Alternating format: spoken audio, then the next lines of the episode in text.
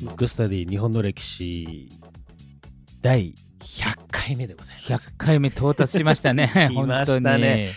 いや、これね、もうね、約2年ですか？そうですね、2年半ぐらいですかね。二年半ぐらいまあ、いずれにせよあれですよ、うん。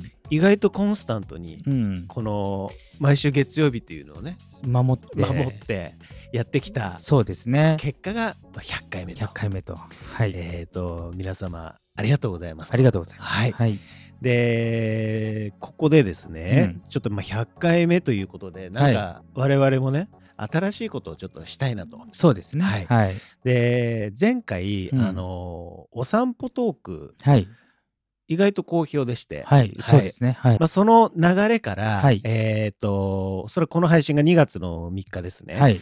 で、まあ、2月の10日の週あたりに、はい。えっ、と、リリースしようかなと思ってるんですけど、ムックスタディ日本の歴史、はい。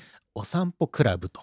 え新しいですね。新しい。はい。これ何をするかというと、まあ、オンラインコミュニティですね。はい。簡単に言ってしまうと。はい。で、まあ、月額600円で、はいえーこのお散歩クラブはい。のこのコミュニティに入ってもらえれば、はい。お散歩トークの、えー配信を聞けたりとか、はい。あとは、まあ、オンラインサロンではないので、どちらかというとコミュニティなので、はい。えーおすすめのスポットの共有とかね、なるほど。ここおすすめですとかあっていう共有とかできればなと。はい。であとはまあ月1回の食事会とかはい。企画会議とかできたらいいなというのをなるほど。今こう詰めてる段階。なるほど。はい。ということでですね。そうですね。あの正式にはまたおそらく2月10日の週あたりに、はい。えー発表したいなと思いますので。なるほど。はい。なかなか面白い企画になりそうなね感じはしますけど。あのーなんかね、はい。ちょっとみんなと一緒ああとねみんなとみんなとっていうか一緒にお散歩トークに行けるっていうね、あいいですね、うんなんかそういうのもちょっとセはい。ットアップしようかなとなるほど思ってますので、はい。ぜひぜひですね。そうですね。あのー参加してほしいですね。ね。してほしいなと思います。はい。ということで、はい。えーインフォメーションはこのぐらいにして、はい。早速リクエストフォームをはい。読みたいと思います。はい。ラジオネーム、乙姫さん。乙姫さん。はい。はい、リクエスト人物出来事は、日枝のあれと。またマニアックですねマニアックですね。僕これ多分音合ってると思いますけどね合ってはい日枝のあれさんじゃないですね。日枝のあれ。はいうん。これでいきます。いつも大変楽しく拝聴しています。海外在住のため、まず普通のトークを聞けること、そして日本の歴史について聞けることがとてもいいと思います。歴史は日本、海外に問わず大好きです。さて、えっ、と、最近、古事記の神話の世界にハマっています。古事記編纂を可能にした高等伝承者、日枝のあれについてリクエストいたします。これからも楽しい歴史トークを楽しみにしています。よろしくお願いいたしますと。なるほどはい。さすがにね僕もね日枝のあるはね 名前だけは知ってるんですけど、はもうね番組もつ、えー一つはいやるぐらいうのん。量がありませんので、そうですね。ちょっとその時代に近い感じで、はい。ちょっと今日はね女性天皇をやろうと思うんですけど、まあ古事記とかはねいはいつかやろうかなと思うんですけど、そのはい古代って割とねこの番組はあんまり扱ってないっていそううかですね。うん、なのでちょっとやりたいなと思ってた時のリクエストで、まあちょっと違いますけど、はい。ちょっとその辺の時代やろうと思うんですけど、ということで、まずじゃあ今日は、あれですね。女性天皇のまあちょっと全員はできないんでね、はい。でそもそ天も、皇うん。まあ天皇家ありますけど、はい。ちょっと前ねちょっと前って今もそうかもしれないですけど、はい。なんか女性天皇にあのいいか悪いかみたいなね、うんうんうん。そういう話がありますけど、はい。実際昔は女性天皇がいたって知って知ってた？文豪は。いやね、これね、僕はね、うん、知らなかったんですよ。なるほど、まあ、いたかもなぐらいな、うんうんうんうん感じですよね。だからね昔はね普通にいたので、うんこれ調べるとねえっ、とね10代はい。10代っていうのは天なんとか天皇ってついてるのが10はい。で8人はい。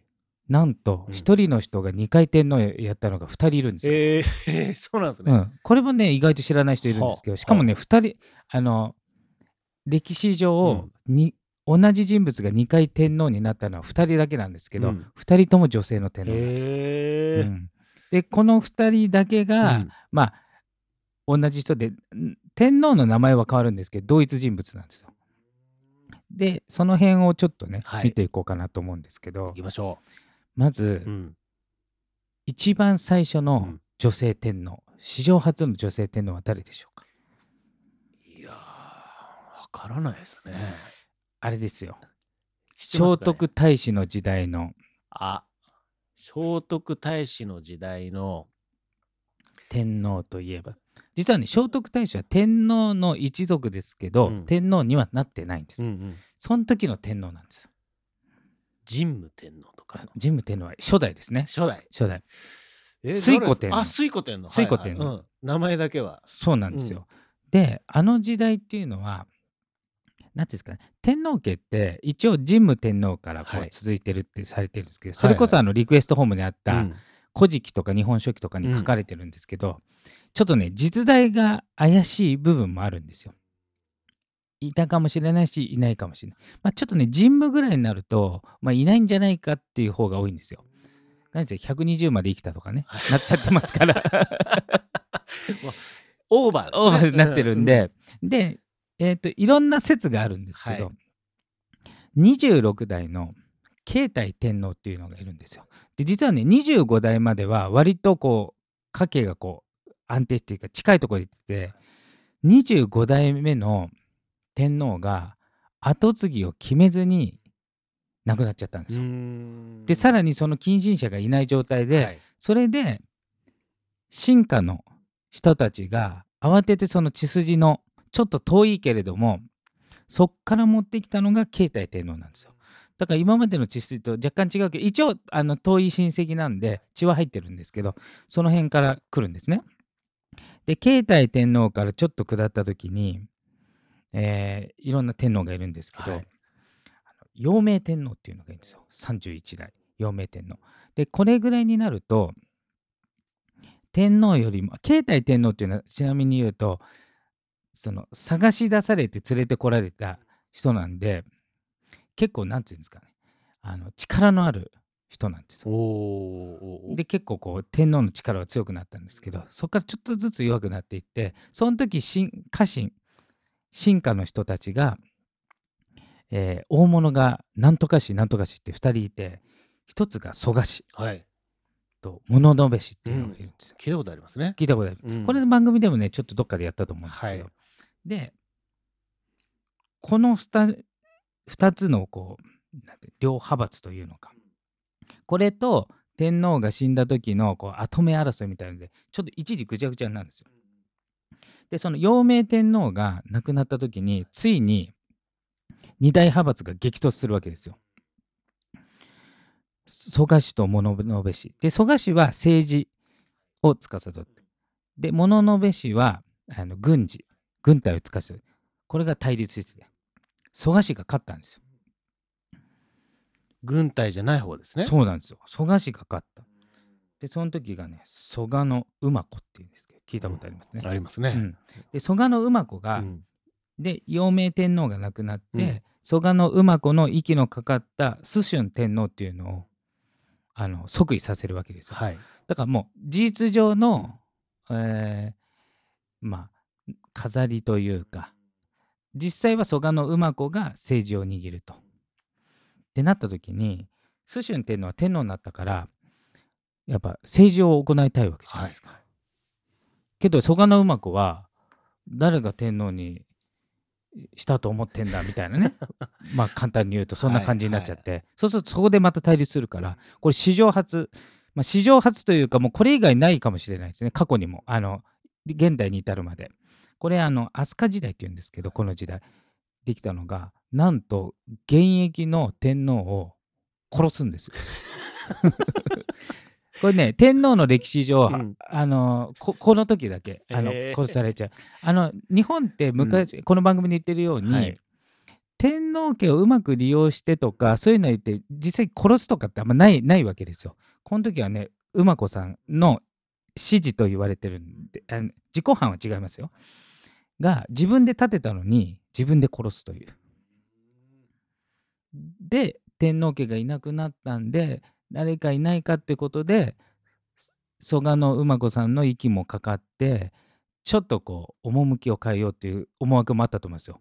何せ殺されちゃってますからそこで即位したのが推古天皇です。おうん、ーこれこれが女性女性史上初の女女性性天皇ですね。でその前になるのが史上初の殺された天皇、うんうんうんうん。史上初が。初がつながって で推古天皇うん。で推古天皇が即位して。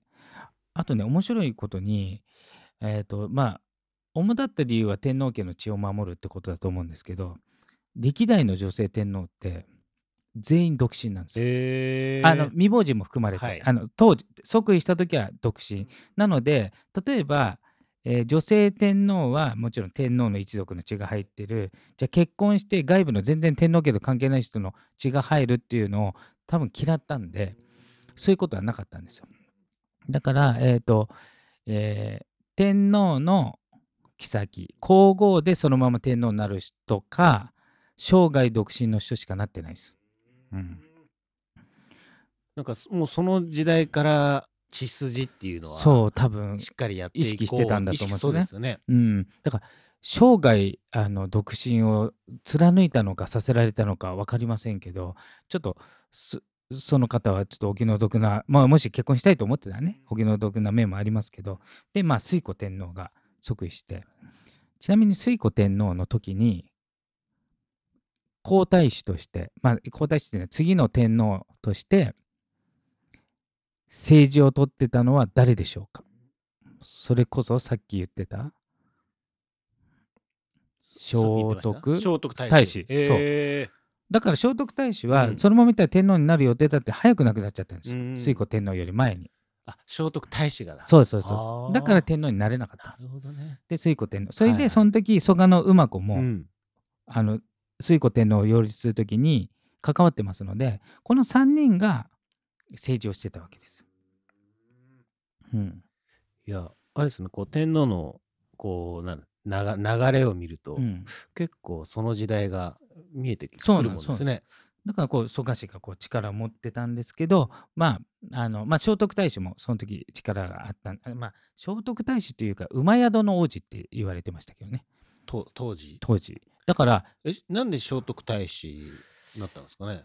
それがねいろんな説があるんです。聖徳太子は実はそのあう今は聖徳太子イコール馬宿の王子ですけど、はい。聖徳太子はまた別にいたんじゃないかとかいろいろあるんですけど。だけどまあ馬宿の王子って言った方がいいかもしれない。ただ皆さんのイメージからすると聖徳そう太子ですね。それがあの推古天皇は女性なので、自ら政治を取るというよりもそその人が中心になって例えば歴史の教科書でいうと17条の憲法とかね簡位12回とかああいうのを作ったわけです。でもともとその馬宿の王子が皇太子ですから天皇になる予定が先に亡くなっちゃってで当時って結構やっぱりあの死んじゃうんですよ。まあそのそもそも、あえー現代とね医療も違うしだから生まれてすぐ死ぬ場合もあるし要するに成人まで行くっていうのは結構稀だったり、はい。長生きするのも稀なんで、うんその後推古天皇がまあ終わった後に除名天皇っていうのがなるんですよ。はい。あの推古天皇の後にね、はい本当はその馬宿の王子の予定だったけど先に亡くなってんでうん除名天皇。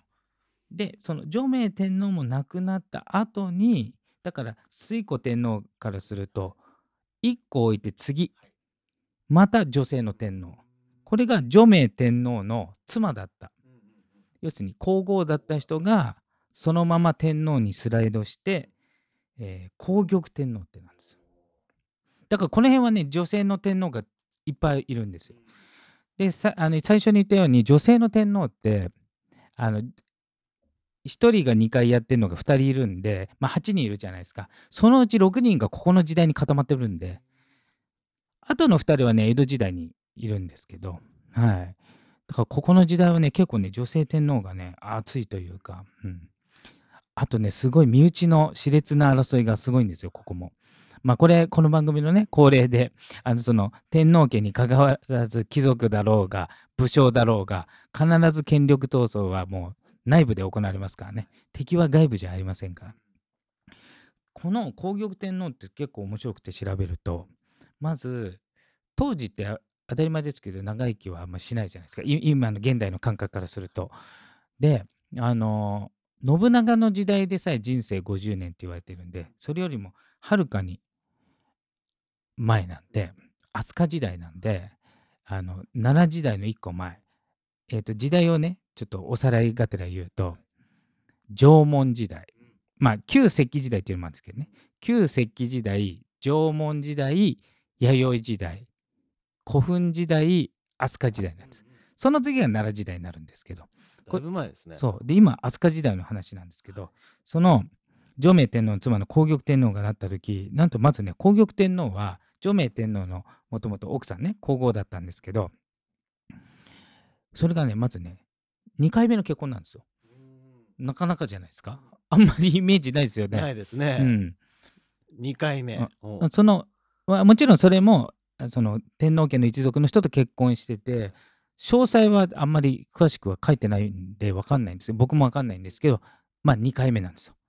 でえっ、と結婚した時がね、えー37歳今でもまあまあ晩婚じゃないですか。うんこの当時からするとだって人生50歳っていうそうですよね。あそれが信長の時代ですか。らだからうんもしかして人生40歳って言われてた時代かもしれないのに、うん。37歳の時に、うん。まあ妻になるわけですよ、うん。そっからですよ、うん。王子をいっぱい産むんですよ。おお すごくないですか？すごいですね。すごいんですよ、うん。その中で、有名な王子2人出してるんですけど天智後々の天智天皇と天武天皇っていうのをあののお母さんになるんですよ。なんか聞いたことあります？よ。天智天皇も。そう天智と天智と天武っていうのはこの古代天の皇めちゃくちゃ中心人物うんの共にお母さうんんがなんと49歳で天皇になるわうけですよ。んすごいですすごいんですよ。で49歳の時に天皇になるんですけど、うん自分のえっ、と最終的には子供に位を譲りたいわけですよ。はい。後々の天智天皇、うん。ちなみに天智天皇は天皇になる前に、うん。なんていう名前か知ってます？有名っていうことですね。超有名でそう有名で、うん。えっ、とね事件で言うとこの番組でやった一子の変で、うんえーうちらが習った時は大化の改新って言われてた時の中心人物、大化の改新。うん、やりましたね。やった。中野。あ中野な君まろお決まるじゃない。あ中野の大大江の王王子。子そうそうそう。中野大江の王子がはい。天皇になったら天智天皇なんですよ、うんだからその皇玉天皇の時うん。に有名な大化の改新が起きて、うんなんと自分の子供がうん時の最高権力者のうん蘇我氏を滅ぼすってことをするんですよ。うーんうんで皇玉天皇は、はいまあ、女性でありながら、まあまあ、天皇として力を振るうわけじゃないですか。で子供の中野大江の王子に継がしたい。けれどもその大化の改新で主人公で殺した後にすぐに天皇になっちゃうとちょっと感じが良くないじゃないですか。なんかこう暗殺して直後になるか一回挟むわけですよ。それが弟に譲るわけです皇玉天皇は。自分の息子じゃなくて本当は息子にやりたいけど弟に一回譲るんですよ。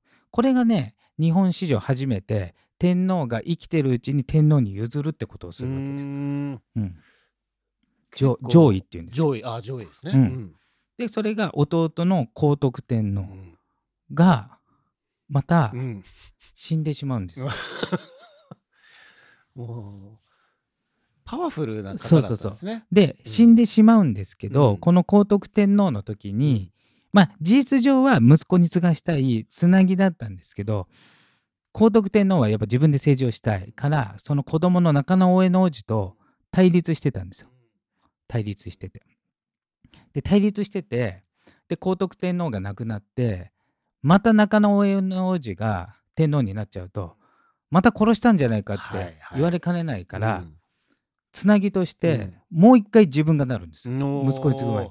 お母さんるほど。お母さんが皇玉天皇っていう名前だったのが、次斉明天皇って名前を変えて、うん。史上初うん。の一人で2回目の天皇になるわけです。結構斬新なことをそうそうそう。されたんですね。されたんです。うん。それは息子をきれいな形で天皇に継がしたいっていうことでななんか事件の直後だとんなんかまずいんで、うん、で2回天皇をやって満を持して天智天皇が出てくるっていう感じなんですよ。いやでも女性天皇自体もね、うん。あのーなんだろう僕からするとすごく珍しうん、いように思えるんですけどまあも珍しいですね。珍8人しかいないからね。うん。はい、この時代でこの時代っていうのは、えーと飛鳥時代で2回、そう。これも史上初ですよ。史上初の2回。結構史上初が多いんですこの辺。じゃあ結構何でもありって言ったら変ですけども、だからやっぱね自分の子供とかになるとやっぱりねいろいろ考えるんですね。いろいろと、うん。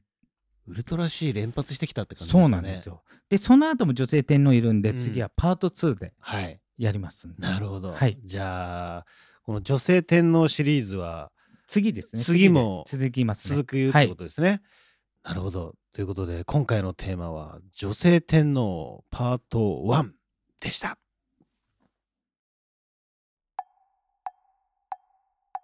むくむくラジオだべむくむくラジオだべむくむくラジオだべ